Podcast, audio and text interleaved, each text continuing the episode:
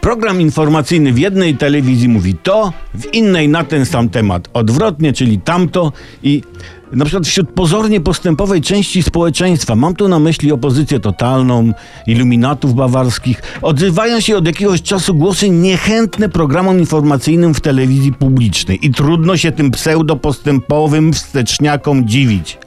Wiadomości obnażają ich do naga, obdzierają ich z szat pozo- pozornego postępu, ukazując całą nagą wredność ich knowań. Dla tej zdrowszej części społeczeństwa, często rozumianego jako naród, informacje w TVP są taką codzienną kroplą optymizmu wśród tego morza opozycyjnego niechciejstwa, knowactwa, obojętniactwa i potrząsania szarańczą. Tak jest.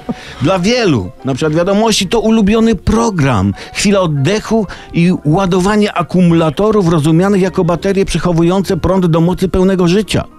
Przecież dobrze jest wiedzieć, że mamy fantastyczny rząd, który mimo sypania mu pod kłody, piasku nienawiści, i nieudanych prób spychań w błoto nihilistycznych w swym, w swym, w swym sednie pseudodyskusji na tematy mające poboczne znaczenie dla szerszego społeczeństwa, daje radę.